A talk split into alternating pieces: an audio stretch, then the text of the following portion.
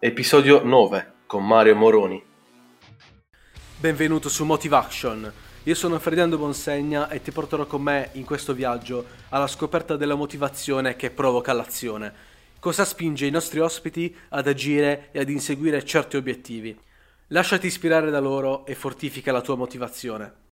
Ok, prima di iniziare una piccolissima cosa. Qualora ci fosse un concetto, una frase, qualcosa che viene spiegato e che ti piace particolarmente, semplicemente uh, taggami su Instagram con motivaction, trattino basso podcast, oppure su LinkedIn, su Facebook, dove vuoi, con Ferdinando Bonsegna. Detto questo, io ti lascio l'episodio. Bye bye. Eccoci ragazzi, eccoci qui con un nuovissimo episodio. Oggi sono qua con un ospite che veramente uh, mi sentivo dal cuore di volervi portare, perché è veramente un esempio grandissimo per un po' di appassionati del mondo startup, comunicazione, podcast e tanto tanto altro. Lui è un imprenditore digitale, un podcaster, uno speaker e un mentor di startup. Eccoci qui con Mario Moroni. Ciao a tutti, ciao Ferdinando, come stai? Tutto ok, tutto ok, grazie mille per essere venuto e per fare questa intervista con me. Diciamo che io credo, la, pr- la prima cosa che ho pensato quando appunto mi hai detto che volevi fare questa intervista è, mamma mia, adesso lui giudicherà il mio modo di intervistare molto molto eretico. eretico. Ma non è vero, no, non giudico nessuno, anzi mi piace vedere, poi magari ne parleremo anche durante la puntata, anche eh, chi ha percorsi diversi rispetto al mio e chi ha stili diversi, perché è bello sempre mischiarsi e cercare di, di, imparare anche da tante esperienze differenti e tante personalità differenti, per cui nessuno non giudica nessuno qui, anzi chiacchiereremo e ci confronteremo insieme. Perfetto, e speriamo sia così perché il mio modo di intervistare tutto è tranne che formale o pseudo standard, ergo okay, vediamo un po' come va. Bene. Dunque, a proposito di intervista, io ti chiederei appunto di raccontarmi un po', raccontarci più che altro, anche per chi sente, un po' la tua storia, quello che ti ha reso quello che sei oggi, eventi salienti della tua vita diciamo, ne racconti anche un po' nel libro che hai scritto, Startup di merda, che, vabbè, ragazzi, che cosa ve lo sto a dire? Cioè, è un libro che apre gli occhi a chi vuole fare startup, perché a differenza di tanti altri libri, racconta la verità che c'è dietro tutto, ma di questo ne parleremo dopo e veramente sarà molto, molto, molto interessante. Detto questo, basta, chiudo la bocca e ti lascio parlare. Ma guarda, eh, grazie innanzitutto per l'invito, eh, sono molto contento anche se non faccio tantissime interviste, eh, anche per questione di tempo, ma eh, sono molto contento ogni tanto di, di confrontarmi con eh, persone diverse, cerchie diverse di utenti, di community che, che, girano su questo internet che ahimè purtroppo per me conosco da vent'anni quest'anno, no? ho cominciato nel 1999 come tanti mo- dal mondo dello sviluppo, cioè creando una piattaforma web a 15 anni e pian piano insomma sono, sono andato avanti, ho avuto diverse esperienze nella mia, nella mia carriera, sia come eh, diciamo, professionista singolo, come quindi eh, freelance, eh, che come dipendente, che come manager, che come imprenditore. Quindi ho vissuto poi tutte le ere e tutti i lati del nostro, eh, del nostro mondo del business. Prima citavi Startup di merda che è il mio terzo libro, però è il primo libro che in realtà parla veramente del mio,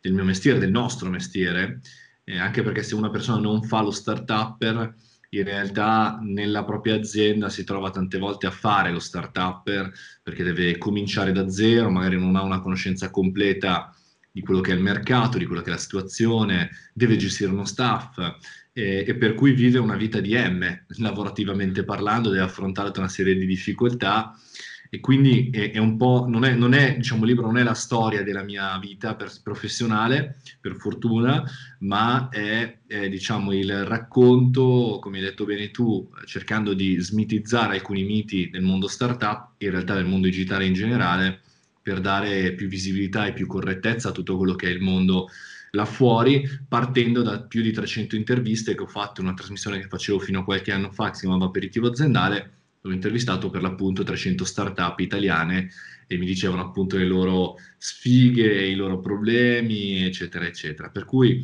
come vedi, anch'io cerco sempre di ascoltare di imparare un po', un po', dagli altri. Per me le interviste sono queste in generale.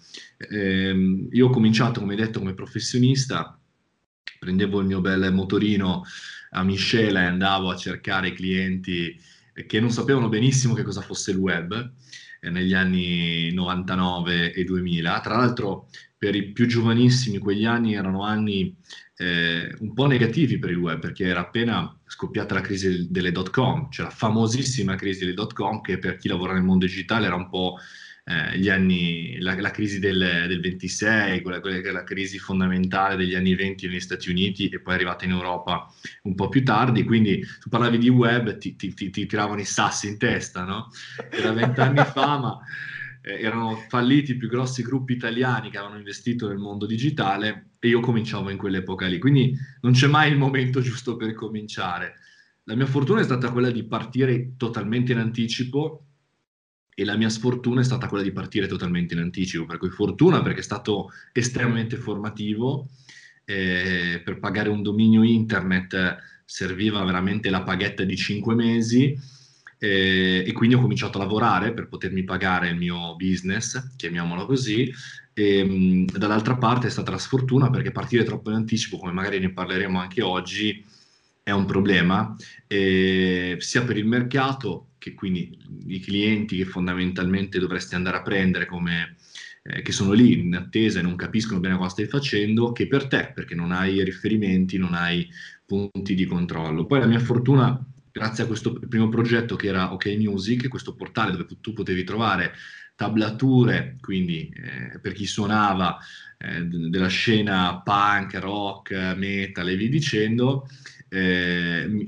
questo portale mi diede la possibilità di entrare in un gruppo, si chiamava Gruppo Allaxia, che, che, che faceva questi portali, per, insomma, primo, la prima SPA italiana per sviluppo di portali generalisti, quindi infinito.it, calciomercato.com, tra i lavori che, che, seguivo, e sono entrato nel mondo in realtà del digitale dalla porta principale, se si può dire, cioè come programmatore qualificato, molto giovane, ma comunque con, un, con, uno step in più. E poi via via qualche esperienza in qualche agenzia, poi ho lavorato su un progetto molto importante che è stato il mio primo vero progetto eh, importante della mia carriera, che è stato fuori dal coro.org, il primo social di brand eh, del gruppo San Pellegrino Nestlé, per cui creiamo questo social media, che in realtà era un social brand, cui potevi giocare solo se avevi comprato una lattina di chinotto, per l'appunto. E, e, poi successivamente feci un viaggio appunto negli Stati Uniti, a San Francisco, per collaborare con una startup che si chiamava Piquan, eh, che oggi è Vensi ed altre cose del buon Paolo Privitera. E tra l'altro partì tutto perché fondamentalmente mia nonna aveva dei cugini lì a San Francisco e voleva andare, poi all'ultimo minuto non, non, non volle venire e andai da solo. Quindi la mia prima vacanza nel 2006 fu dall'altra parte del mondo. Eh, quindi 13 anni fa tornai con la sicurezza di lasciare l'Europa. Eh, però dopo un po' di mesi di lavoro fuori tornai per vedere, vedere, tutte le pratiche del visto e mi arrivò la proposta di giochi preziosi per diventare il manager della parte digital e-commerce che stavano appena aprendo con Digital Preziosi, che è una sorta di startup all'interno del gruppo, e da lì la nascita di Gormiti che era questo progetto di, di action figure vendute online, l'e-commerce Toy Center e poi creai nel 2012 la mia startup OK Network e poi ad oggi di nuovo una trasformazione ormai, ormai tre anni fa di, di creare un nuovo, un nuovo, modo di remote eh, e di puntare anche tanto su quello che, che poteva essere la formazione per le persone che mi seguono eccetera. Quindi questa è l'evoluzione spiegate in due minuti degli ultimi vent'anni, mi sembra da dire digitale. Ho emesso tantissime situazioni, tantissimi problemi, tantissime prove, però perché non c'è tempo chiaramente di raccontare i cazzi miei, però per, dare un, per, dare una fotografia ecco, da questo punto di vista eh, rispetto a quello che ho fatto fino ad oggi. Perfetto, uh, tu poi anche appunto nel libro parli, o anche sul sito, c'è scritto che sei figlio di, di un mugnaio, una famiglia di mugnai, E diciamo, appunto, si è passato dalla farina al codice. E diciamo...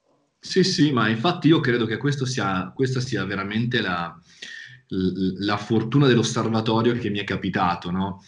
Eh, come dicevi bene, lo, lo, espongo sul sito perché tante volte è più facile spiegare chi sono rispetto, eh, rispetto non a dirti il curriculum, ma dico da dove arrivo, da dove sono. E abito in questo mulino ad acqua di, del 1800 che ha ospitato eh, tu, quasi tutte, diciamo, tutte le generazioni della mia famiglia per cui se voi cercate su Google Mulino Moroni trovate la foto della mia casa e, e con eh, chiaramente mio padre che fa ancora il mugnaio con suo fratello che è mio zio, mio nonno, mio bisnonno, bisnonno cioè t- tutta la trafila. Ed, ed effettivamente è un lavoro artigianale, no? un lavoro che tu devi lavorare dal lunedì al lunedì, dalla mattina quando storge il sole quando vai a dormire, che è un po' la vita dello startup, la vita del professionista, no? l'artigiano, trasformare le cose. E il programmatore è un artigiano perché in realtà prende magari delle librerie, magari delle, fondamentalmente delle parti di codice, le trasforma e le fa diventare un prodotto con un valore aggiunto, un prodotto che le persone possono utilizzare e quindi il sito, quindi l'app, quindi eh, ad oggi si direbbe l'algoritmo fondamentalmente. Quindi da questo punto di vista questa simbiosi no, tra il mondo fisico e il mondo digitale secondo me è perfetto per capire da dove arrivo. E poi ad oggi sono, sono qui, ma in realtà eh, siamo sempre in giro, quindi anche da questo punto di vista è un artigiano che si muove, un artigiano digitale, un artigiano che deve imparare però a parlare molte più lingue rispetto a quelle che eh, si faceva magari 100-200 anni fa. Eh, certo, anche, cioè, vabbè, essendo anche un, punto, un mondo totalmente diverso, anche aggiornarsi. Io penso che alla fine, vabbè, non, so, non, non sono esperto nel mondo dei mugnai, però neanche sia... io, se per questo neanche io perché faccio un altro lavoro che avrei potuto notare. Eh, giustamente. Eh, cioè, vabbè, ok stare dietro al mulino, però anche penso il fattore di essere aggiornati per quanto riguarda lo startup o chi è in abito digital come noi, penso sia una cosa importantissima, giusto per dare quella piccola differenza in più nel ruolo dello startup. Certo, sicuramente, guarda, è, è un po' la differenza tra anche qui tra chi è sul mercato e chi non lo è, cioè l'aggiornamento ormai è obbligatorio per, per lavorare, non dico per, una volta era per cambiare lavoro, devi essere quello un po' più sgamato, ad oggi secondo me proprio per lavorare devi essere continuamente aggiornato ad ogni singola novità eh, e, e, non dai media italiani, ma eh, dai media europei o dai media americani, perché chiaramente se arriva il media italiano a raccontarti la notizia, vuol dire la notizia almeno a, a due giorni, almeno, no? per cui è già... Esatto. è, già, è già bella datata. Stagionata proprio. Bene, eh, poi vabbè, mm, parliamo anche un po' di startup di merda a questo punto, perché l'abbiamo sì. selezionato. Cioè, selezionato, già accennato, vabbè, ok. Certo, ma guarda, lì fondamentalmente Startup di merda è stato un... Io faccio spesso questo esercizio, cioè mi scrivo sulle note e, e, e, ho lo stesso sistema operativo da tanti anni, per cui non, non è Android, è l'altro, essendo sulle note, quindi ho delle note che, che cioè, non so da quanti anni sono, di, sono, lì, per cui posso andare alla ricerca di note passate. E mi segnavo ad ogni fine intervista, ma come faccio ad oggi su M2O, cioè dopo le, le puntate, le rubriche che facciamo con Andrea Mattei o dopo le varie iniziative, poi magari parliamo anche del, di quello che abbiamo fatto con, con Montemagno e con Masterclass, fondamentalmente ad ogni iniziativa io mi segno delle note, per cui finisco questa intervista con te e mi scrivo delle, no, delle indicazioni, delle idee che mi servono sia per il podcast che per i contenuti, ma mi servono anche per me, per metterli e salvare da qualche parte. Alla fine di ogni intervista mi segnavo i, i, pro e i contro di ogni startup che avevo intervistato, perché chiaramente io intervistavo le startup per imparare dalle startup, quindi da capire questi che prendevano round di investimento importanti, quali erano i tratti comuni, no? ma, ma, non leggendoli sui libri, ma fisicamente, no? come stai facendo tu in questa intervista, fisicamente capire com'è la cosa. Il punto è che quando la, la, fondamentalmente passava la musica c'era la pubblicità in radio, e quindi i microfoni erano spenti, gli speaker e quindi gli, gli start-upper mi dicevano guarda Mario, cioè è una merda, guarda c'è la F24, se mi avessero detto tu questa merda assolutamente rimanevo con le mie 14 mensilità a fare il dipendente e ciao. E una volta, due, tre problematiche, casini, mi sono fatto una sorta di mappa eh, di, di, contenuti derivante appunto da queste note e sembrava tutto scritto, sembrava quasi veramente che la startup, fare startup fosse una merda, ma non nel senso negativo, nel dire eh, non va bene fare startup, ma nel senso ci sono delle difficoltà. E allora con un amico cercammo online perché volevamo leggere un libro che parlasse in maniera critica del mondo startup e in Italia non lo trovammo. E, ehm, e a quel punto, eh, era il 2016 ormai, eh, cercammo online in Europa e non trovavamo nulla. E quindi ho detto, ok, se Amazon ti propone una cosa del genere, se cerco su Google non trovo niente. Io ero appassionato ai blog post mortem delle startup, e che sono anche nel libro, ho detto, cazzo, facciamo noi un blog, scriviamo noi su un blog, eh, su un blog questa cosa. E niente, poi in realtà arrivò la proposta da un editore e, che voleva chiamare, chiamare tra l'altro il libro eh, Startup da Incubo, però lì chiaramente il nome merda era entrato perché la suggestione, iperbole poteva funzionare solo se era veramente dirompente e quindi insomma cambiai editore e c'è Startup di merda. Quindi anche da questo punto di vista poi le scelte che tu fai nella vita sono eh, per, per, me sempre indicative verso a che, che cosa Mario comprerebbe, no? Eh, per esempio, il, ehm, il, libro Startup di merda, io mi immaginavo di entrare in un aeroporto o in una, eh, in una grande stazione eh, e di vedere questo libro giallo fluo con la scritta Startup di merda e di fianco tutti i libri che invece ti dicevano con 1000 euro diventerai ricco, eh, un 2 3 il metodo per poter diventare startup per della, insomma, serie di boiate clamorose, tutte bianche o blu, perché i colori erano quelli, e invece, invece proprio me lo immaginavo così, io mi fermerei e perlomeno leggerei la, la prefazione. Poi casualmente nella prefazione trovi uno dei più grandi eh, general manager italiani che è Matteo Sarzano in Deliveroo e dici, bah, forse, poi vai dopo, eh prefazione dopo, c'è Daniele Barbone, uno dei più grossi manager del mondo climate change, dici, bah, forse è meglio che spendo qualche soldino. Ma la stessa cosa l'ho fatto con l'audiolibro, cioè io prima di Startup di merda, che è uscito l'anno scorso, tra poco compie un anno l'audiolibro, Ehm, e sono contento che sta andando st- stra- veramente benissimo rispetto anche al libro, sta andando benissimo su Audible, eccetera. Eh, l'ho registrato io con la mia voce e ti dico, sono un po' addetto ai lavori perché faccio radio, faccio podcast a tempo, per cui potevo scegliere la via più facile. E poi ho pensato, ma Mario comprerebbe l'audiolibro di startup di merda ehm, non letto dalla, d- dalla voce top? Eh, forse no. E allora ho contattato Riccardo May, che è la voce di Super Quark, Geo e tante altre iniziative, ha detto Riccardo ti va di prendere questa idea folle, perché lui pensa su Audible, interpreta Ken Follett, quindi i, top, no? E gli è piaciuta, a Riccardo è piaciuta molto e siamo riusciti fondamentalmente a, a lanciare questa iniziativa. Però è sempre lì, eh, ti soddisfa solo farlo o lo vuoi fare come lo compreresti tu, cioè quindi lo vuoi fare molto bene? E, e, queste secondo me sono le differenze sul medio termine che si, che si verificano no? quando hai successo. Io non mi reputo una persona di successo, però quando le cose che fai funzionano, la differenza è sempre quella, è il fatto che la compreresti tu. Esatto, questa domanda, allora, è una domanda uh, che io mi sono fatto quando ho iniziato il podcast, perché ho detto va bene, uh, io mi, mi comincio ad ascoltare un po' di podcast, erano diciamo all'inizio, più o meno l'anno scorso, e dico, va, va bene, ma queste cose mi piace il genere di intervista lunga che comunque sia ha un senso, cioè insegna qualcosa, no? E ho detto, va bene, ma come, come, come, lo, come lo, voglio io non c'è per ora.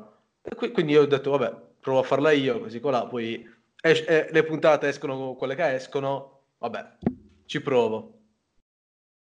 E invece mi sembra che stia andando bene, no? Insomma, come, come sì, cosa. nel senso che alla fine dei conti uh, sono, cioè, mi sta tanto soddisfacendo eh, il punto appunto di, cioè il fattore di poter intervistare persone che siano perlomeno interessanti come base, che poi abbiano diversa estrazione sociale, diverso modo di fare o quant'altro, quello è un altro conto. Però lavoro, età, insomma, però il fatto di avere uh, il feedback immediato, di imparare sempre qualcosa sentendo voci diverse, non ha prezzo. Sicuramente, sicuramente. a me è la cosa che, che, mi piace di più, mi spinge di più a, a, fare il lavoro che faccio, che in realtà è complicato da spiegare a una persona che non lavora nel nostro mondo, ma credo che sia complicato anche chi lavora nel nostro mondo, cioè un imprenditore che crea contenuti, un imprenditore che fa l'intrattenitore nel mondo del business, il formatore e poi pubblica, cioè è complicato spiegare una figura. Ad oggi io però credo, e questa è un po' la provocazione, poi non so che, che cosa ne pensa chi ci sta ascoltando, eh, che non esista più una professione singola. Cioè non c'è più il voglio fare lo speaker radiofonico, voglio fare eh, l'imprenditore, voglio fare il, l'intervistatore, non ci sia più, perché siamo tutti obbligati a essere media, quindi siamo tutti obbligati a essere un po' intrattenitori e un po' creatori di contenuti, siamo un po' tutti obbligati a essere imprenditori, perché ad oggi le sicurezze ce ne sono zero, e siamo un po' tutti eh, obbligati ad essere degli operativi, perché ad oggi con gli strumenti che abbiamo, cioè tu non hai più bisogno di un eh, diciamo audio editor, di uno studio, cioè puoi farlo chiaramente in uno studio, però puoi anche non farlo, puoi farlo a casa, puoi farlo nel tuo ufficio, puoi farlo con la tua technicality, però devi saperlo, quindi anche devi formarti da quel punto di vista. Quindi secondo me non c'è più, eh, diciamo, quella tipologia di definizione, c'è il come tratti il tuo tempo e quindi come nel 100% del tuo business che cosa occupa il 50, il 30, il 20, eccetera, eccetera, quello c'è, però può darsi che sia un mix.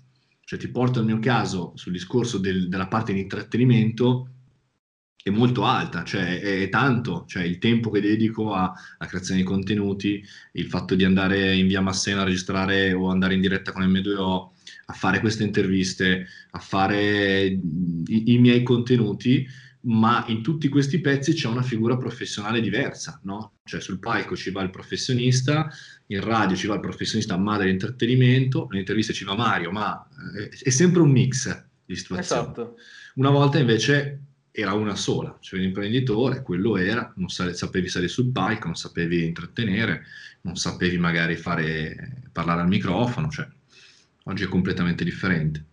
Esatto, io vabbè, appunto tu hai già detto prima che sviluppavi siti web, piattaforme, se per questo è gi- giusto, no? Non ho sbagliato. Sì, sì, sì, sì no, assolutamente, è stato l'inizio del mio mestiere e grazie all'HTML, ma soprattutto al PHP, sono riuscito a fare un balzo in avanti. Ma anche lì, eh, ad oggi è normale parlare di coding alle scuole elementari o alle scuole medie, anche in Italia, per fortuna. Però a quel tempo, alle scuole medie, io non avevo nessun riferimento per poter imparare coding e alle scuole superiori io e il mio compagno di classe tenevamo le lezioni perché il professore di informatica non sapeva assolutamente nulla di PHP perché era rimasto a, alla prima epoca del C. Quindi anche lì eh, eh, dipende sempre uno che cosa vuole fare nella vita, non, è, non sono le occasioni che ti si pongono davanti, poi ci sono anche quelle, però ci sono anche prima che tu in che direzione vuoi andare, insomma. Esattamente, poi tra l'altro tra, tra quelli che passano la lezione a, a, spiegare, tranquillo che ci sono pure io. Grande. Esattamente, anche, anche PHP, diciamo io, vabbè, prima eh, so, so, sottolinea, diciamo, temporale, prima di fare i podcast, molto prima, facevo anche piattaforme web, che continuo a fare.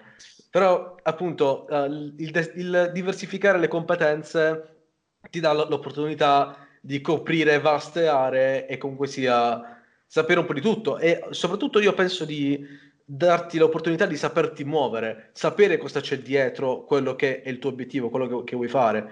Anche perché, eh, nel senso, non avere perlomeno il 50% della vista che ti serve su tutte le varie cose, le varie conoscenze che, dov- che dovresti imparare, diciamo, è, è tosta. Nel senso, io voglio fare un progetto, voglio fare appunto una piattaforma web ok, mh, mm, devo sapere programmare, ma non solo quello. Devi fare la grafica, devi fare il eh, marketing, l'indicizzazione del sito. Ci sono tante diverse figure, anche sotto certo. un, singolo, un singolo progetto. Qui, ovviamente, spaziare tante più competenze, podcast, marketing, digital, eh, tutto tondo, ti dà tante opportunità. Sì, guarda, sai, quando studiavo io, eh, studiavo per amor di Dio, cioè, tra parentesi, perché anzi a scuola ero facevo schifo, cioè una roba pazzesca. E, mh, E in realtà ci dicevano, e ancora tante volte, anche quando vado a parlare all'università, no? giustamente in alcuni percorsi c'è eh, l'idea di fare i percorsi verticali, quindi dici ok, fai l'avvocato, fai il medico, fai... ci sono giustamente, cioè non è che vado dal medico uno che ha diciamo, una, una, figura orizzontale, mi auguro che sia una figura verticale, super specialista in quello che fa e quello ci sa, ci sarà e ci sarà sempre. Poi magari apriamo anche un'ottica sull'intelligenza artificiale e sull'ottica del verticale. Però so ci dicevano questo. Ad oggi ci dicono, bene, ora che siete diventati tutti verticali, dovete essere orizzontali. E allora noi tutti a fare soft skills, a capire un po' tutto. Cioè, tra poco ci diranno, come sta andando tantissimo negli Stati Uniti, il metodo T, cioè orizzontale tutto un po', ma tu hai una verticale tra le tante cose su cui in qualsiasi caso, se dovessi perdere il lavoro e tutto, bam, ti butti in quello e riparti da zero. Ora, io quest'ultima fase del, della, diciamo, della, capacità verti- della capacità T l'ho capita e soprattutto mi ha salvato in tante occasioni, no? dove magari avevo delle piccole crisi e dicevo, ok, so che se faccio quella roba lì per X mesi porto a casa quei soldi lì. Cioè è scritto così, li faccio male, li faccio bene, ma è quello. Eh, ad oggi secondo me il problema è più vasto, cioè che noi secondo me nelle nostre scuole, nelle nostre università e anche in tanti luoghi di lavoro non ci formiamo quindi non è il fatto di dire raggiungo da qui ai prossimi tot mesi o anni, è assurdo, però tot tempo una competenza. Il fatto che quella competenza ogni giorno deve essere allenata, ogni giorno dobbiamo essere obbligati a formarci. E eh, sì, tutti parlano di formazione continua, però poi se vai nelle aziende, vai all'università, zero formazione continua, cioè finito il percorso di studi, ciao. E questo è il problema, no? Cioè, poi vabbè, chiaramente è un problema più largo che purtroppo non possiamo sistemare solamente noi. Eh, qua ci vuole il mondo della politica, società civile, eccetera. Però eh, questo è un altro argomento interessante che nelle aziende, nelle carriere, per chi ci sta ascoltando, magari può essere utile dire comunque da lì ci devo passare. Ok, sì, eh, alla fine dei conti anche io ho avuto molte esperienze di tante aziende diverse che mi raccontano, sì, noi facciamo, siamo tutti super tech, siamo tutti che vogliamo migliorare quant'altro in continuazione, però alla fine non riusciamo mai a farlo. Bah, vabbè, alla fine ognuno ha, ha le proprie eh, diciamo, difficoltà, però immagino che questo, soprattutto appunto nel mondo di oggi, ne parlavamo anche prima, l'aggiornarsi sia, secondo me, la competenza migliore, una delle competenze migliori che si possono avere. Perché certo. alla fine dei conti, se Instagram lancia i GTV e tu stai a dormire per i prossimi tre anni, diciamo, non è che, non è che sfrutti adeguatamente le, le varie cose. Vabbè. Certo, certo, certo. Vabbè, quello ognuno, ognuno diciamo, artefice del proprio successo, però ecco, nella, se possiamo dare un'indicazione, nella, se, se, faccio diciamo 100 tutta la, per ora questi primi vent'anni di, di lavoro, eh, devo dire che l'80% è stata manovalanza, nel senso di incessantismo, e il punto è questo, il, la, la, domanda che tanti imprenditori, start-up e professionisti si fanno, me compreso, è il quando lo faccio, no? Perché il grosso problema della formazione, e, e questo sabato siamo in Talent Garden Carabiana a fare una formazione sugli imprenditori sul mondo podcast, però è sabato, ok, allora riesco a staccarmi un giorno, va bene, Mario vengo al tuo workshop, ne, ne, mi serve, eccetera, però la formazione, come dicevamo prima, giornaliera o settimanale è un casino da fare se devo spostarmi, quindi da quel punto di vista negli ultimi, nell'ultimo anno ho vissuto una serie di esperienze che magari ti condivido interessanti sul nuovo modo di formarci, malgrado io sia assolutamente affezionato all'aula, nel senso che eh, quando vado a, fa- a, formarmi e quando in realtà formo, eh, amo tantissimo incontrare le persone, per cui non vedo l'ora di sabato alle 9 che cominciamo, che ci incontriamo, che ci vediamo.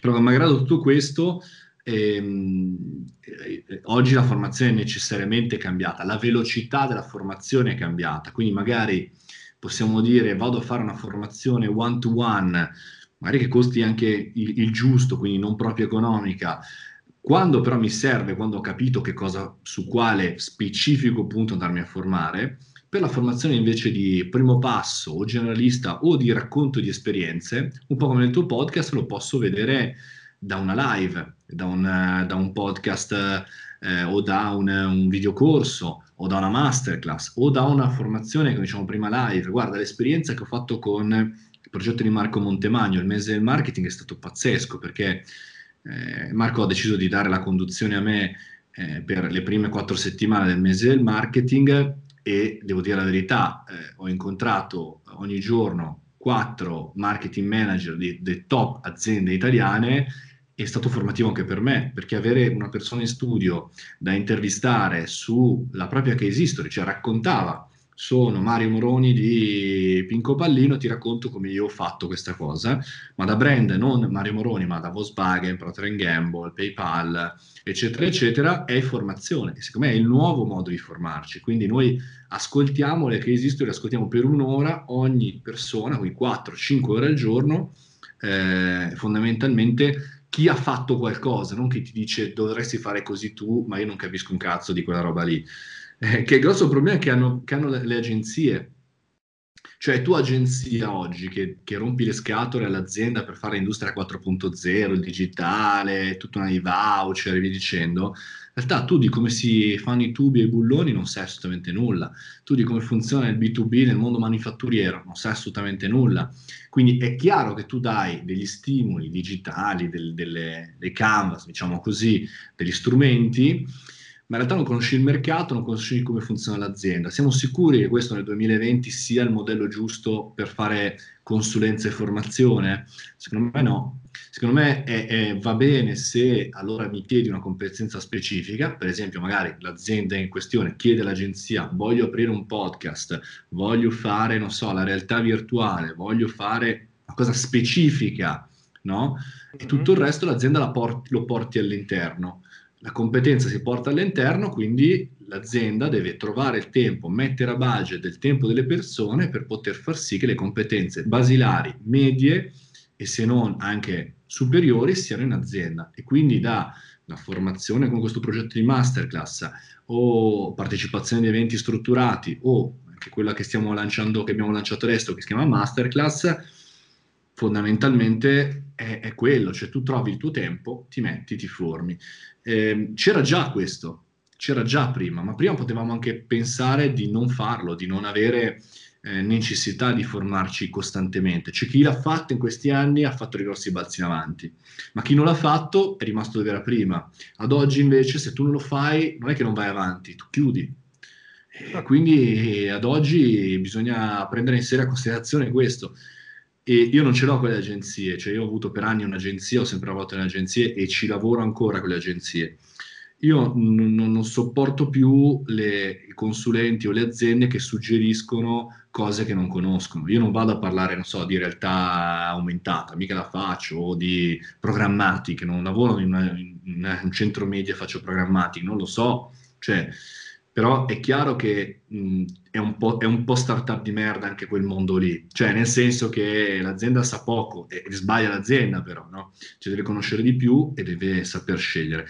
E la formazione è personale, è un po' come la responsabilità penale, cioè la formazione ah. è, vero che, è vero che è obbligatorio, che l'azienda ha diciamo, la responsabilità di metterti in, in, tutte le condizioni possibili e immaginabili per formarti, però la realtà è che se tu non conosci devi formarti di più, devi formarti fuori dal luogo di lavoro, se tu ti formi, non ti formi né nel luogo di lavoro né fuori, eh, ragazzi, se poi arriva uno più giovane, più brillante o sostituiscono magari la tua attività con un robot o un'intelligenza artificiale, come sta accadendo in tante aziende, eh, però Vabbè. poi eh, queste cose stanno accadendo molto di più che all'epoca, eh? queste, queste, queste, velocizzazioni, diciamo così, del, dei turnover tra umano e, e, e altre e alternative.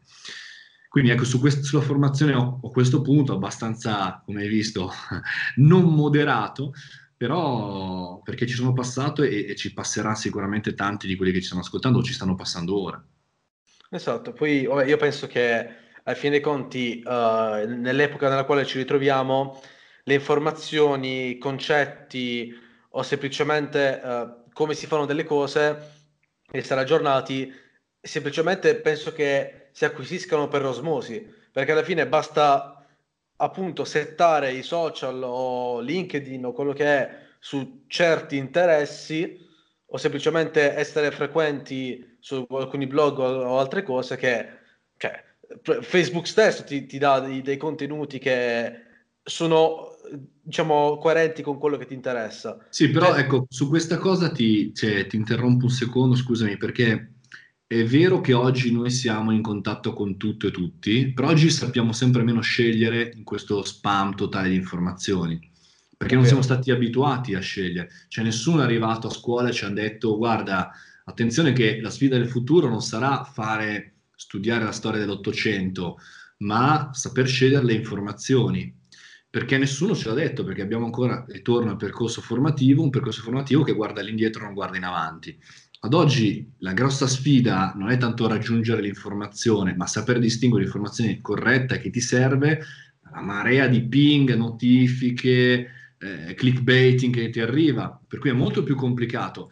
È però è altrettanto vero, Ferdinando, che se tu hai un feed di Facebook, di LinkedIn, del tuo Instagram corretto, quindi non hai utilizzato bot, non hai aggiunto la, la bella ragazza o il bel ragazzo, non segui le pagine spam, allora è più facile, allora è giusto, allora cominci, io sai, faccio ogni mese, faccio la giornata del day unfollow e mi metto lì, pulisco il mio Facebook e tolgo tutte le persone che si lamentano, si dicono, que- cioè sparano, proprio tolgo, to- cioè è bellissimo, cioè, i social sono fighissimi perché puoi togliere, cioè non è che si riaggiungi, li togli e basta, e, ed è io sono felice, io per, tutti si lamentano di Facebook, eccetera, che tra l'altro sta aumentando ancora anche l'ultimo trimestre, ancora in aumento, per cui la crisi è tutt'altro che da, da arrivare. Però io mi trovo benissimo, ho tolto così tanta gente da, dai miei feed che non vedo l'ora di vedere Facebook, cioè fantastico. E poi infatti eh, se, se, ce l'hai bello organizzato eh. È, è, tanta roba, cioè certo. rispetto alla massa che vedono appunto modelli di qui, borsetta di lì, scarpe di là, insomma. No, no, beh, per amor di Dio, cioè, eh, eh, ci, sta per, ci sta benissimo anche borsette e quindi anche altro.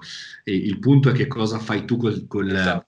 con lo strumento. Se per te è uno strumento di lavoro, eh, boh, cioè al bar, allora a quel punto lì al bar parlo di borsette, parlo di calcio, parlo di running, parlo miei, delle mie passioni, ma purtroppo non, non, non sono al bar in quel momento.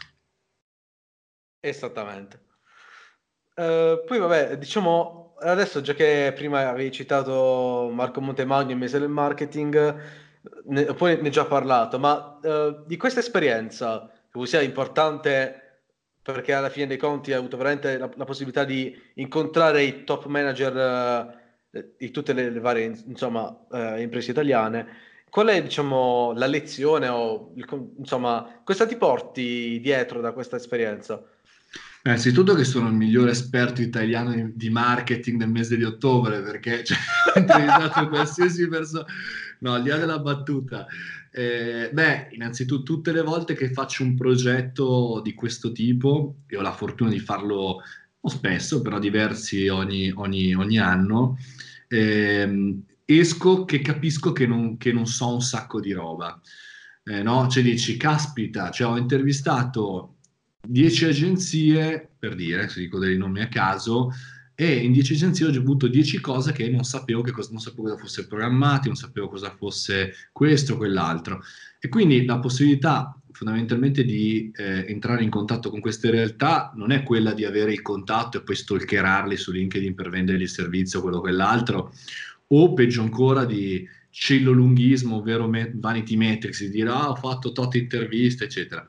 Ma quanto di, di accorgersi, e che non te lo dica il cliente o il contatto o il tuo pubblico o la tua community, ma di accorgerti che in realtà tu ancora hai delle grossissime possibilità di miglioramento, per cui quelle cose hai capito che non le sai, note, ok, Mario a quel mese lì impara questa cosa. E, e, questa è una grande possibilità perché è un discorso se tu ti trovi in mezzo al guado a dover risolvere un problema e, a, e accorgerti che quella roba lì non la sai. Il discorso se prima, un anno prima, sei mesi prima, un giorno prima, è la possibilità di conoscere il fatto che quella competenza la devi ancora acquisire, per cui puoi cambiare strada o puoi chiedere a qualcuno che la sa, qualcuno che conosce quella cosa, di aiutarti perché e da lì chiaramente non vuoi, non vuoi muoverti. Quindi da questo punto di vista ci siamo.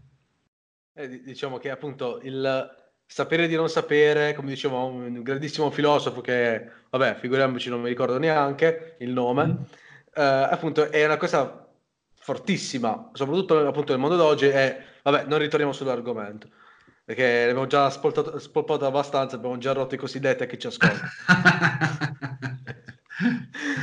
Poi, eh, vabbè, appunto, eh, tu hai tratto, hai tratto questa, tutte queste informazioni, tutto questo, tutte queste ben di Dio dal, dal marketing. Eh, riguardo ai prossimi progetti, que- quello che diciamo farai, allora tu adesso hai lanciato la masterclass sì. uh, giovedì, uh, che era il 7 uh, di novembre. Tra l'altro, 7. ho preparato una sorpresa che poi magari svegliamo alla fine del nostro, del nostro podcast. Tutti gli amici, state lì esatto. ancora un po' perché. Sì, perché alla fine c'è il tocco di classe. e, ehm, beh, allora, Masterclass per me è una grande sfida, è una cosa che tante aziende mi chiedevano. Eh, perché ogni tanto magari aiuto qualche azienda a aprire dei canali di comunicazione, a strutturare la parte di intrattenimento eh, rivolta alle, alle, proprie attività e insieme a Connectia lo faccio anche per le startup perché con Connectia faccio il mentor per tante startup e Connectia è questa azienda che appunto aiuta le startup a trovare eh, non soltanto un round investimento ma anche un percorso corretto e quindi sia startup che aziende che professionisti mi dicevano Mario ma come si fa a fare un'intervista? Mario come faccio a migliorare la, propria, la mia capacità di eccetera eccetera e quindi non potendo fare consulenza perenne per miliardi di persone in contemporanea, no, beh, al di là di questa, di questa, cosa ho detto, vabbè, comunque ho tante richieste, ma secondo me potrebbe essere utile creare un contenitore che non è un vendita di un prodotto, ma è un contenitore che io continuo ad aggiornare, per cui ogni mese, ogni due mesi, butto dentro un modulo in più, esce una nuova modalità, una nuova esperienza, butto dentro e tu ti trovi eh, un mese di formazione e in realtà ogni, ogni, tot hai dei moduli aggiuntivi che puoi attingere, puoi migliorare. Poi la community già del, di Masterclass già sta proponendo perché non aggiungi questo, non facciamo quest'altro, come hai fatto fare quella roba e io gli faccio un modulino in più. Quindi questa era un po', questa è una grossa sfida perché non l'ho mai fatto e quindi chiaramente tanti corsi in aula, tanti corsi online, però questo è il primo che, che, che proprio la Masterclass è un lavorone. Eh, quindi ogni settimana ti arriva questo capitolo che tu puoi approfondire.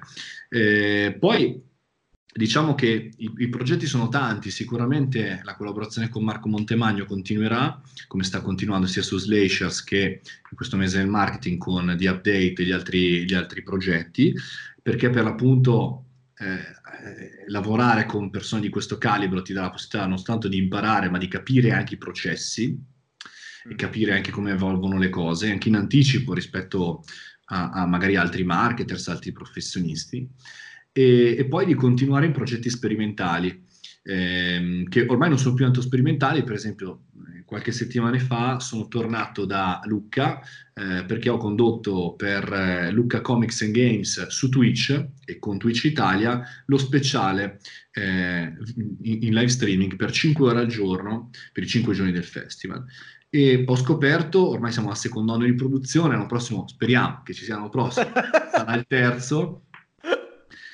con centinaia di migliaia di persone collegate. Quindi anche lì a capire che noi parliamo tutti i giorni di Facebook, Instagram, LinkedIn, eh, TikTok ora, però poi ci sono delle piattaforme che forse è meglio cominciare a guardare, a osservare, a capire come funzionano e a buttarsi all'interno. Per me all'inizio era un progetto sperimentale, è diventato ormai quasi un asset essere il caster ufficiale il volto di Lucca Comics and Games, che tra l'altro nota è il primo festival in Europa eh, per il mondo del comics and games e il secondo al mondo, cioè quindi non è una roba tipo da quattro gatti, no? Cioè, eh, quest'anno mi sembra che abbiamo fatto quasi 300.000 persone paganti all'interno della città di Lucca, quindi insomma, un numero ah, ah. importantissimo.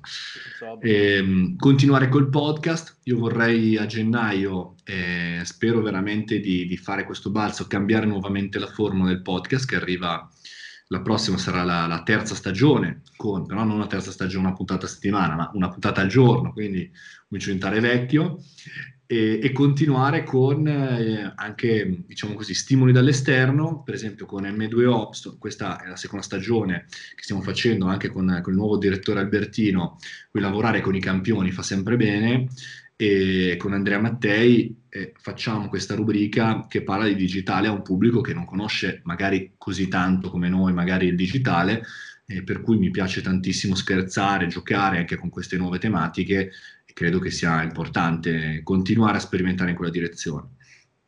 Poi sì. vorrei diminuire sempre di più le consulenze che faccio per le aziende, sempre di più buttarmi nel mondo della community, con le persone che seguono, con gli eventi, eccetera, eccetera. Eh, io credo che appunto l'interazione che sia in, in eventi, live streaming o con cui sia, diciamo, contatto umano sia totalmente di livello diverso rispetto a consulenze che si fanno per le aziende. Almeno immagino sotto il punto di vista di, uh, di quanto ti piace fare quella cosa lì. Certo, guarda, un, un, sogno che ho, magari se dovessimo dire, ma fra un anno, io fra un anno vorrei fare una, incontrare tutte le persone che hanno acquistato la masterclass o che hanno fatto, magari fatto un corso anche in altre, in altre cose in un evento che in realtà è un weekend da passare insieme. Sarebbe tipo il top di dire ok, abbiamo messo, diciamo così, il, il punto all'inizio di un, nuovo, di un nuovo percorso. Perché poi anche qui, quando incontro le persone negli eventi, eh, che, han, che, magari ci siamo scritti online e vi dicendo, è tutto un altro film. Cioè è, è veramente tutto molto figo. E quindi da questo punto di vista incontrarsi, secondo me l'offline eh, sarà il nuovo trend de, dei prossimi anni. Eh sì, perché è così, perché tutti puntiamo online, giustamente, però sempre meno persone stanno, stanno a comunicare offline. Esatto. E quindi riuscire a vedersi, a incontrarsi, a fare dei progetti insieme, secondo me potrebbe essere un'ottima, un'ottima cosa. Eh, perché alla fine il, il contatto umano è, to- cioè, è, totalmente diverso. Da, dall'online all, all, all'offline di qualità perlomeno cambia tantissimo. Poi per il resto ci sono tantissime altre variabili. E, vabbè, certo. sta, stare dietro uno schermo. Sì, sì, sì, sì, sì, per il momento sì, per il momento effettivamente è una distanza, poi non so se la realtà virtuale e altro miglioreranno, però diciamo in questo momento sicuramente è questo. Benissimo. Uh, per quanto riguarda, diciamo, tu adesso ci hai raccontato di tutto questo percorso che hai fatto, tutte queste cose iniziative, libro, interviste, Marco Montemagno, non Marco Montemagno e bla bla bla. Vediamo un po', diciamo, le, le difficoltà. Uh, diciamo, in tutta questa faccenda che hai avuto, di sicuro hai avuto certo. grossissime difficoltà in tanti diversi campi. Certo. Magari uh, volevo appunto chiederti uh, uno, due, se ti ricordi, delle difficoltà maggiori che hai avuto nel realizzarti e nel realizzare i tuoi prodotti, che sia libro o masterclass, e uh, diciamo il valore che dai a queste difficoltà, quello che, quello che hai, ne hai tratto, quello che insomma, come, come, ti sono servite per diventare quello che sei oggi. Ma guarda, ti, ti, ti racconto magari una difficoltà eh, personale che, di, che, poteva diventare una difficoltà professionale, anzi un po' lo è stato, e invece poi una difficoltà professionale to cure, che è quella forse magari eh, tra le tante che ho avuto, quella magari che può essere più utile alle persone che ci stanno ascoltando. Parto eh, da quest'ultima, da quella più professionale, più da imprenditore. Eh, tra i tanti errori che ho fatto, per fortuna nessuno mortale, ma tanti errori che mi hanno dovuto far ricominciare dalla casella del via come nel Monopoli senza ritirare le 20.000, c'è stata magari la scelta del territorio. Eh, io ho la fortuna di appunto ti raccontavo di vivere in questo mulino, ma di vivere in una zona che è la provincia di Milano, come sentirà dal mio accento. Eh, il, punto è che ho la fortuna di stare all'esterno della città di Milano, che per alcune situazioni, per alcuni mesi dell'anno è, è, una grossa fortuna perché ti puoi ripor- riparare da qualsiasi evento pazzesco che c'è in questa gran- grandissima e bellissima città, dall'altra parte è una sfortuna perché sai, devi fare un tragitto per arrivarci. E quindi la mia azienda, una delle prime aziende che, che ho realizzato, il progetto che ho realizzato, l'ho fatta all'esterno della città di Milano, mm. anzi a metà tra Milano e Varese, e, con l'idea di poter cambiare un territorio, che è quello dell'Alto Milanese. Il avere magari avuto la fortuna, cioè la capacità anche un po' di cambiarlo e quindi non avere avuto un totale fallimento nel progetto, in realtà mi ha dato il là per continuare e da un certo punto di vista ho commesso degli errori che racconto anche all'interno del, del libro, cioè di innamorarsi dell'idea, cercando di cambiarla, cercando di pivotare, come dico, di start-upper, però di, di, dire no, caspita, ci sto riuscendo. Il problema è che i progetti non vanno bene quando in realtà non vanno né bene né male cioè rimangono a metà strada dove tu non stai chiudendo ma non stai spaccando, dove eh, riesci a fare le tue cose ma sei 1% in più rispetto a ieri.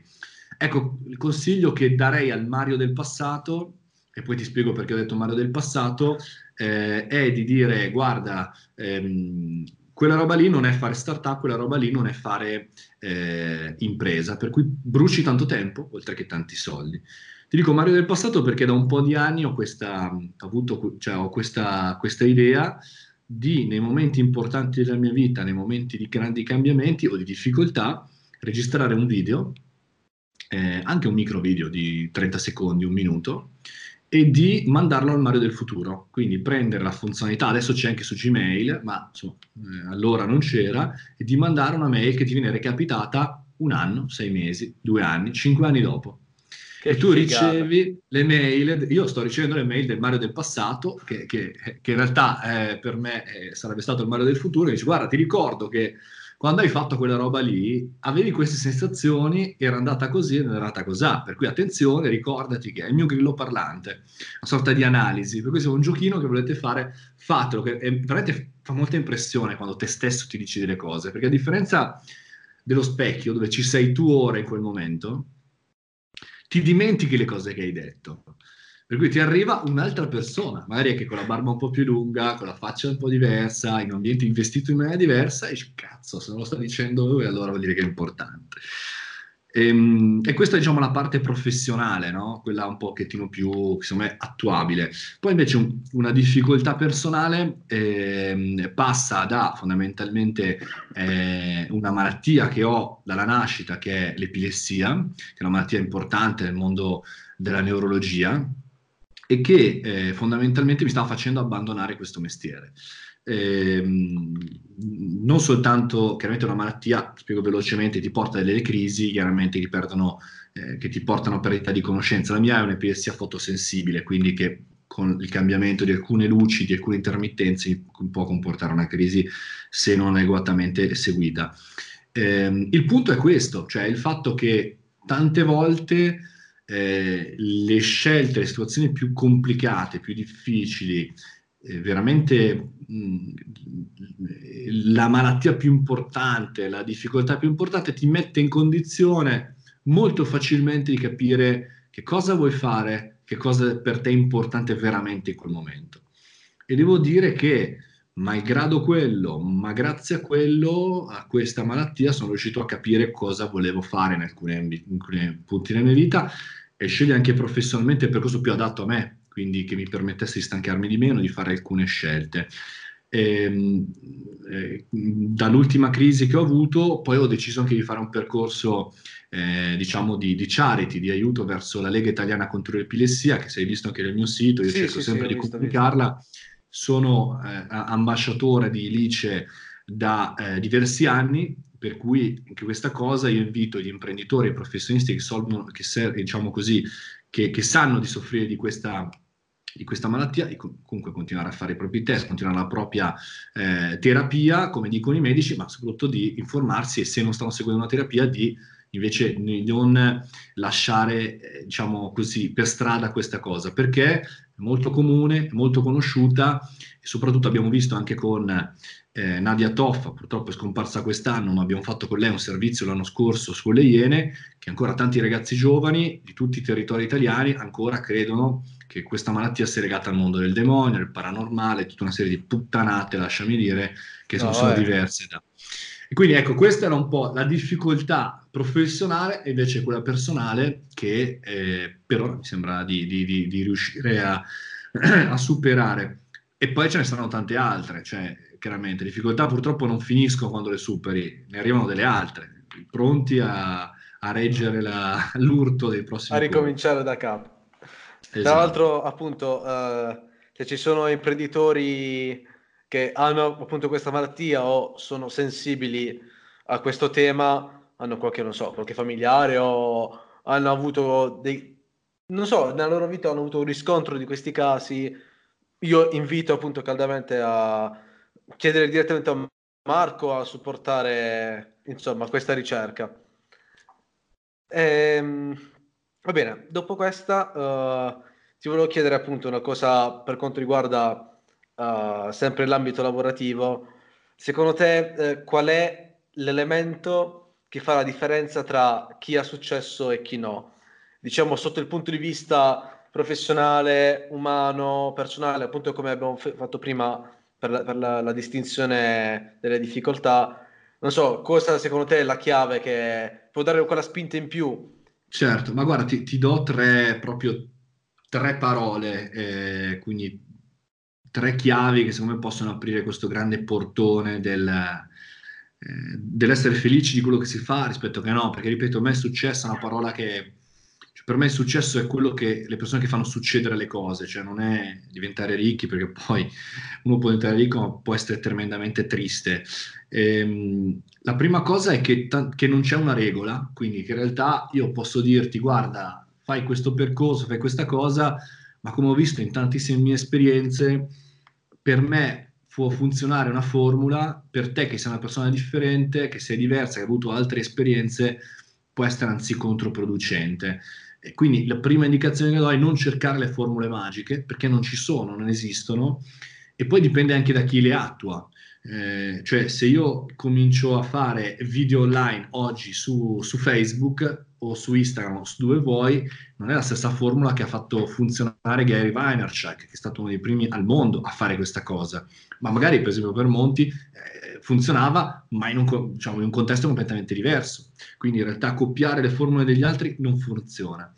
E poi eh, la, seconda, la seconda cosa è il fatto di, eh, come, come, per la startup, di non innamorarsi né dell'idea né di quello che stiamo facendo ora, perché in realtà abbiamo visto che le piattaforme cambiano drasticamente, per cui le persone che riescono a raggiungere gli obiettivi sono le persone che cambiano molte volte idea. Quindi che non eh, decidono, ok, mi metto a fare questa cosa, e, e, e non, mollo pre- non, mollo l'osso finché non arrivo al risultato. Mm. Sì, può darsi che, che, sia quello, se hai capito che funziona, cioè che ha traction, magari sì, però se invece sei al passaggio precedente in cui non hai ancora capito qual è la cosa che ti funziona meglio, quindi basandoti sulle tue abilità personali naturali, beh, allora a quel punto lì devi continuare a cambiare idea, devi continuare a testare, a pivotare, a cercare di trovare la tua strada giusta, che non è fare quello che amiamo, cioè la nostra passione, ma fare quello per cui siamo più capaci, quindi le nostre abilità. Perché altrimenti, anch'io quando ero ragazzino mi piaceva suonare il pianoforte, ma per fortuna che non ho continuato a studiare pianoforte, altrimenti non starei qui con te, sarei sotto un ponte.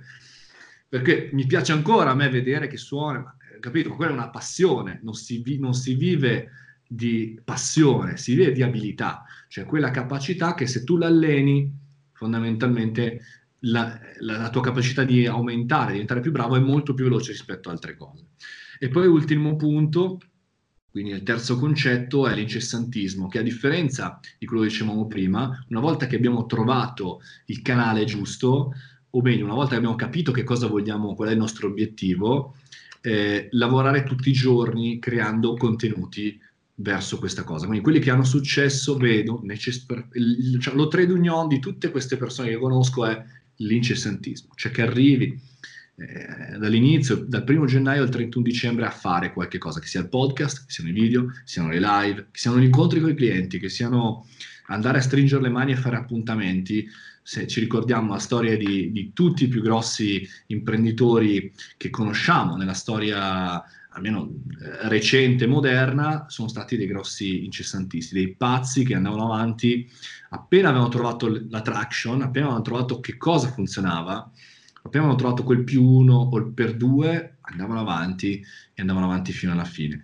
Ehm, sono tre concetti molto semplici che tutti conosciamo, però manca il più uno, cioè che è la cosa che nessuno fa, farle perché tutti parliamo di questi tre valori, ma poi concretamente... Eh, infatti. Non, pochissimi sanno che, che, cioè pochissimi poi fanno quello che sanno, tendenzialmente. Infatti, perché, ok, la teoria, ma la pratica è tutt'altra diversa. Sì, io mi fermerei, cioè, per, lavorerei però al passaggio precedente, direi, beh, però devo prima capire che cosa fare. Questa secondo me è la cosa più, più importante. Eh, non è detto che uno non debba partire senza sapere che cosa deve fare, perché tante volte ci fermiamo senza, perché non abbiamo il prodotto perfetto e il prodotto perfetto non esiste, quindi cominciare cercando di cambiare, modificare prima che troviamo la, il punto giusto. Quindi quando abbiamo traction lì, cioè che fu, comincia a funzionare, every day, every night e andiamo. Ecco, infatti, perché se no, se sei presente, poi non sei presente, poi sei presente di nuovo e no, se si fa intermittenza, cioè... Esattamente, Insomma, esattamente. Va anche della, della credibilità, diciamo. Bene, io direi, uh, siamo più o meno addirittura d- d'arrivo, c'è la domanda delle domande di questo podcast, ovvero uh, qual è la tua motivazione che ti spinge all'azione. Come abbiamo visto, uh, appunto, Mario è comunque sia una persona che si è data tanto da fare in tanti diversi campi, però essenzialmente qual è quel fattore che diciamo unisce tutte queste attività, tutto, tutto questo darsi da fare, questo incessantismo che alla fine anche tu hai detto. Non so, qual è quella cosa che ti spinge a dare il meglio di te? Ma allora, il libro Startup di merda l'ho, l'ho dedicato a tutte le persone che vanno a letto incazzate e si svegliano positive, eh, che è la sensazione che non dico che ho tutti i giorni, però che tante volte mi succede, no? Di andare a letto non troppo sereno perché quella cosa o non sono riuscito a farla, oppure ho avuto una brutta notizia, oppure non so, c'è qualche cosa che non va, che non mi soddisfa e, e quindi mi sveglio la mattina invece però non incazzato perché sono riuscito a dormire, ma ottimista, felice e positivo, no? Anche se ottimismo e positività sono due cose differenti, diciamo così, positivo. Ehm, e quindi tendenzialmente quello che mi fa svegliare al, svegliare al mattino è questa cosa, cioè il fatto ancora di, di pensare di poter incidere col mio percorso, eh, di poter continuare a poter migliorare, che non vuol dire fare il, il guru che, che arriva eh, diciamo, a fare il diamante, invece dire eh, passo passo, cioè so qualcosa in più di ieri. Quindi questa cosa, eh, se io invece sapessi il contrario, che qualsiasi cosa che faccio durante la giornata eh, perché devo picchiare il ferro, andare in ufficio, fare la stessa cosa, esco dall'ufficio o esco dalla mia attività lavorativa, che ne so quanto ieri, o per assurdo meno, perché pian piano mi dimentico, beh, allora quello non mi fa andare avanti, quello invece mi deprime, quello invece mi fa entrare in un loop che comincio a pensare ad altre cose e mi allontano dai miei valori. Allora, ti direi, quello che mi fa svegliare al mattino è quello invece di conoscere qualche cosa in più di, di, eh, di, di ieri, che è un pro perché chiaramente diventi sicuramente una persona migliore, più acculturata e anche più pronta a gestire le sfide del futuro, è un contro perché come dicevamo prima, post mese del marketing capisci di non conoscere un sacco di roba ogni giorno, no? Di, di, ogni punto di dire caspita, ok, allunghiamo la lista, cioè è più facile aggiungere cose piuttosto che toglierle. Eh, quindi bisogna essere anche pronti a mettersi in questa condizione di eterna e assoluta ignoranza, che è fondamentalmente, no, cioè, eh, si dice che l'età dell'adolescenza uno si senta che possa spaccare il mondo perché ha tutte le conoscenze necessarie e che un saggio invece arrivi alla fine della sua vita sapendo di non conoscere un sacco di cose. Spero di finire così, ecco, mettiamo... sì, perché alla fine dei conti in certi momenti ti dici ma io fino ad adesso. Che cazzo ha fatto la vita Esattamente, esattamente. Ci perdiamo un sacco di tempo. Ma questo è normale perché comunque non siamo dei robot per il momento, per cui eh, viviamo anche giustamente nei momenti in cui magari vogliamo lavorare un po' meno, magari ci vogliamo accontentare, magari vogliamo non impegnarci, magari vogliamo mangiare di più, vogliamo bere di più, vogliamo eh, stare a casa. Cioè, viviamo di tanti momenti, per fortuna, perché siamo esseri umani momenti no, momenti in cui vogliamo stare più sereni, stare a oziare. Ecco, fammi chiudere con questa cosa dell'ozio. Io credo che in realtà la noia sia uno dei motori più importanti per la creatività. No? Ad oggi dove in realtà noi viviamo nel mondo totale del, del multitasking, di fare un sacco di roba, siamo sempre meno creativi e siamo sempre più alla ricerca di figure che ci dicano come si fa una cosa perché non siamo più creativi. Al contrario, prima eravamo molto più creativi ma facciamo molte meno cose. Ecco, se avete un momento di noia, un momento di che non fate, avete la fortuna di trovarvi in una condizione del genere, godetevela, perché è il momento in cui, come sempre, quando vai a correre, quando vai in vacanza, quando vai in un momento di relax, si riaccende il cervello che è rimasto dormiente per 360 giorni l'anno e ti viene l'idea che ti cambia la vita o, o la giornata perlomeno.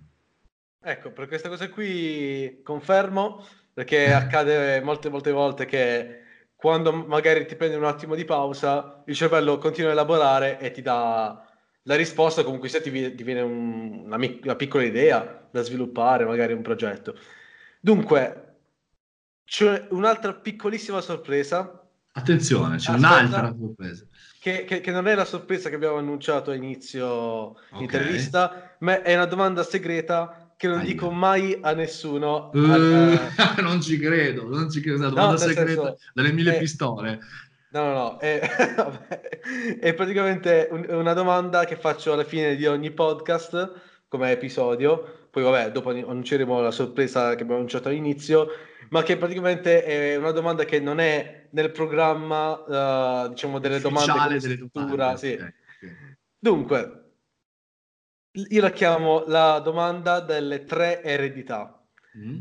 Dunque, mettiamo il caso che per un motivo o per un altro tu sia finito su dei libri di storia. Sì. Per X Andiamo motivi. Nella parte positiva della storia, perché se così. Vabbè, positiva e negativa, in questo caso è positiva. Uh, quali sarebbero le tre eredità, ovvero i tre concetti che uh, lasceresti a chi ti legge su quei libri per uh, dare, diciamo, un indizio su come architettare la propria vita professionale, la propria vita personale, come, come andare avanti, qualcosa che dia quel, quella scintilla in più di motivazione o, o, semplicemente dei concetti che ti senti di condividere alle persone? È una domanda certo. difficile, me lo dicono sempre tutti, però... No, non è una domanda difficile perché in realtà l'abbiamo trattata fino ad oggi, cioè fino ad oggi, fino ad ora, no? Abbiamo parlato di tante cose che in realtà poi sono tutte un flusso, per cui se dovessi sparire, e prima o poi spero di sparire da questo pianeta perché non sono un fan della vita infinita, anzi mi piacerebbe proprio che finisse come quasi come naturalmente vorrebbe eh, questa biologia, che poi mi, mi, vedi preparatissimo perché ho appena finito di leggere nuovamente Arari, per cui Amadeus, ah, ecco. sono sul pezzo clamoroso su questo. Però in realtà eh, mi piacerebbe lasciare il concetto della fiducia, secondo me, che è un pilastro che ad oggi dove andiamo a spulciare la pagina Facebook del proprio partner, del nostro partner, perché non ci fidiamo di chi ha messo like, chi se è bello, brutto e via dicendo. Quindi il concetto della fiducia inteso in tutti i campi, no? fiducia lavorativa verso i propri collaboratori, fiducia eh, di vita per quanto riguarda il proprio partner e fiducia verso i figli o verso i genitori da qualche punto di vista, perché ad oggi appunto viviamo anche questa epoca dove noi andavamo in giro col motorino ci perdavamo, andavamo, torn- tornavamo dopo dieci ore facendone di ogni, ad oggi invece ci mettono le applicazioni dentro per controllare il cellulare per capire dove uno va.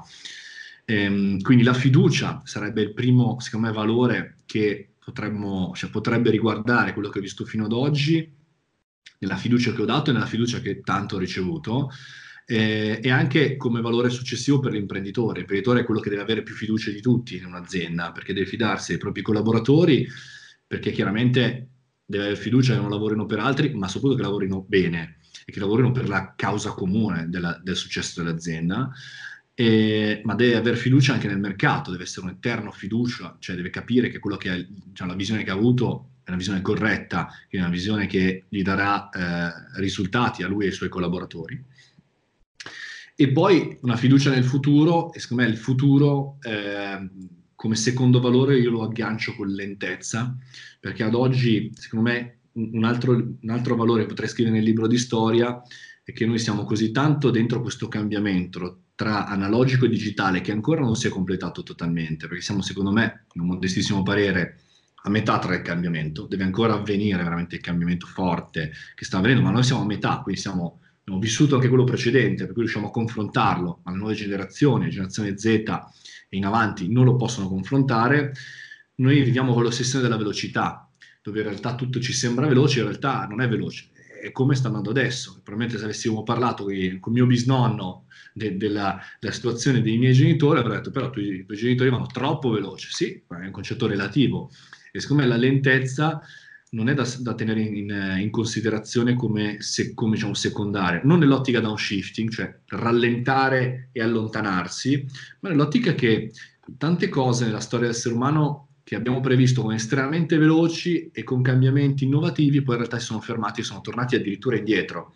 Medioevo è uno dei casi, no? dove in realtà tutti pensavano di andare sulla Luna, ma in realtà sono tornati indietro peggio che prima. Potrebbe accadere anche oggi. Quindi questa è la seconda cosa.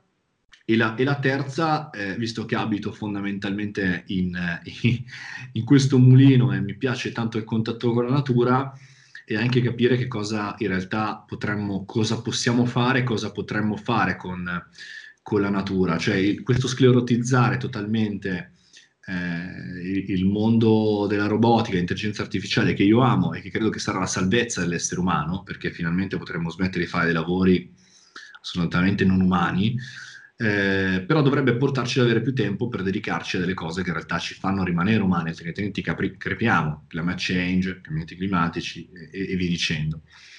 Eh, e quindi capire anche che come, in che habitat noi stiamo costruendo. Quindi sul libro di storia mi piacerebbe anche raccontare quelle poche cose o tante che potrei fare o che, avrei, che, che, che avrei, potrei fare nel futuro, dico perché qualche volta mi è capitato di condurre anche dei, degli speciali sul climate change. Lo stesso Daniele Barbone, che, che abbiamo citato prima nella prefazione, è uno dei, dei, leader per quanto riguarda in Italia di questo mondo. Ehm, ecco, libro su libro di storia mi piacerebbe avere anche questa voce, perché siamo in quel momento dove ci siamo resi conto che non piove più solamente a novembre, ma che arrivano i tifoni in qualsiasi momento dell'anno anche in Italia. Quindi questo punto di vista va, va, va ragionato. Però sai, ho grossa fiducia nel futuro, quindi ho fiducia nell'essere umano e grossa fiducia anche nel nostro, nel nostro modo di ragionare, soprattutto per noi italiani che non sappiamo programmare assolutamente nulla, ma poi quando c'è il momento di tirarsi su le maniche, purtroppo, dico non lo facciamo prima, però in quel momento noi ci salviamo. Non vorrei che il, l'essere umano in generale sia un po' come l'italiano, e quando sarà ormai troppo tardi comincerà a fare a 10.000 all'ora le cose che doveva fare nei, nei 100 anni precedenti. Esattamente, speriamo di essere tutti quanti... Tutti cantanti sono... Ho paura di sì però, cioè, no, no, no, ho paura di sì. Comunque sì, queste tre cose, poi sai, non, non, non, so che cosa mi aspetta il futuro, quindi vorrei continuare a conoscere un sacco di persone. Ehm, nuove e di mantenere quelle amicizie, poche, pochissime, che ho da tempo. Eh, quindi non so, questi sono i tre valori, poi non so cosa hanno risposto gli altri, ma...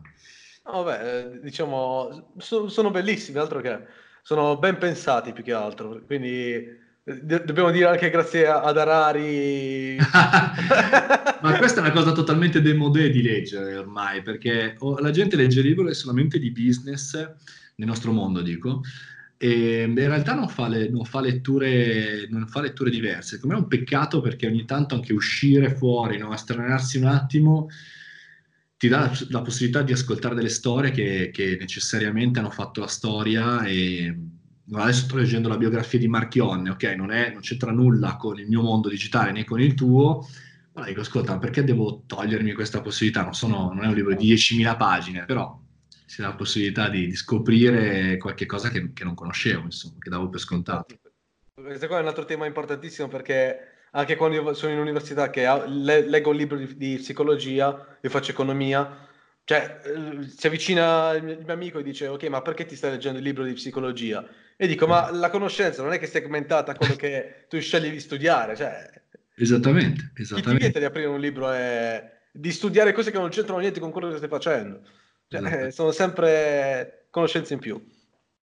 Dunque, eh, annunciamo questa famosissima sorpresa. Famosissima cioè, sorpresa, esatto. Allora, credo che sia anche dentro nella descrizione del tuo podcast, sì, non lo sì, so, sì. ma lo confermiamo. Ecco, io avevo preparato un piccolo cadeau, come dicono quelli bravi, un piccolo regalo appunto legato alla masterclass, visto che ne abbiamo parlato più volte all'interno di questa puntata. C'è uno sconto dedicato agli ascoltatori di questo podcast eh, che eh, darà accesso appunto alla masterclass in maniera scontata per i prossimi tre giorni, quindi nel momento in cui ci state ascoltando, eh, in cui andrà online questa puntata, per tre giorni avete la possibilità di acquistare la masterclass a un prezzo privilegiato e quindi scontato.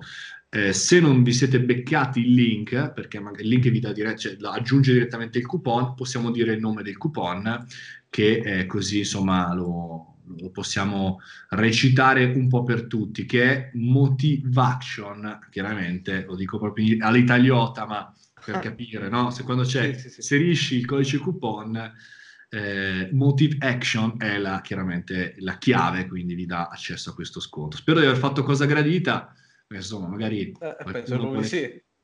creare contenuti, fare il proprio approccio anche sulla creazione. E, ehm, credo che sarà un se chi tra queste persone è interessato, credo che sarà un bel, un bel, percorso da fare insieme di un mese, perché ogni settimana vi arriva un modulo da vedere e, da, e da, su cui lavorare, e poi dopodiché, insomma, se, se invece non vi interessa, andatevi a vedere mariomoroni.it, c'è un filmato, un teaser, diciamo così, di prefazione, e se non vi va neanche quello per la maschera, guardate cosa sto facendo, se no, vabbè, amen, grazie per il vostro... No, comunque sia a livello di contenuti non è una marchetta, non lo dico per insomma, che cavolo, ci ha dato il, il coupon e eh, sfruttiamolo, no? Ma a parte il fatto a livello, di, a livello di contenuti posso davvero davvero dire che mi ha molto molto colpito, tant'è che io domani corro da, ad acquistarlo senza neanche pensarci due volte. Per tutti no, coloro sì. che sono interessati a montaggio video, podcast o semplicemente tutto quello che è la realtà di produzione di contenuti alla fine, penso sia veramente ottimo, d- davvero davvero ottimo. Eh, e poi voglio dire una cosa, chiaramente ora l'abbiamo pubblicata tra pochi giorni, eh, però ogni, noi ogni due mesi aggiungeremo dei moduli aggiuntivi in base anche alle esigenze e alle richieste della community che l'ha acquistato o sta acquistando. Questo per un motivo, perché Masterclass non vuole essere il corso che tu compri una tantum e ti fai e, e ciao Peppino, ma è una sorta di appartenenza alla community. Eh, e quindi ve lo tenete, ve lo fate tutto nei, nel primo mese, ma poi, poi, arrivano altri moduli, ma poi arrivano novità, ma poi comprese nel vostro pacchetto, se lo acquistate nel 2019, ci sarà ci sono, diciamo, il, il, il pacchetto andrà avanti per sempre, per cui a meno che non cambio lavoro e vado alle Canarie, o meglio alle Hawaii sarebbe meglio da dire oggi, eh, c'è la possibilità di, di, migliorare, anche magari di fare richieste, magari mi pare di questa cosa, vorrei imparare a fare questo e tendenzialmente se fa sempre eh, gioco all'interno del, del, della creazione dei contenuti per le imprese, volentieri lo aggiungiamo. Perfetto, e quindi semplicissimo, prendete il nome del coupon, che semplicemente è il nome del podcast senza le parentesi, andate su mariomoroni.it cioè bella vista masterclass eh, esattamente. E quant'altro andate là e avete 30 euro di sconto se non sbaglio no? sì poi chiaramente adesso è ancora attivo il codice eh, cioè l'early booking e poi quando scadrà l'early booking probabilmente cambierà anche il, il codice diciamo, il coupon il valore del coupon perché chiaramente il prezzo aumenterà, quindi aumenterà anche un pochettino il valore del coupon, però se lo, se lo comprate dopo lo pagherete di più, quindi tendenzialmente prima tu lo compri e, e, meglio è. Eh, chiaramente era anche un'ottica eh, di eh, fondamentalmente mh, aiutare anche chi vuole cominciare a dire ok, magari se costa qualcosa in meno, ecco, ora costa qualcosa in meno.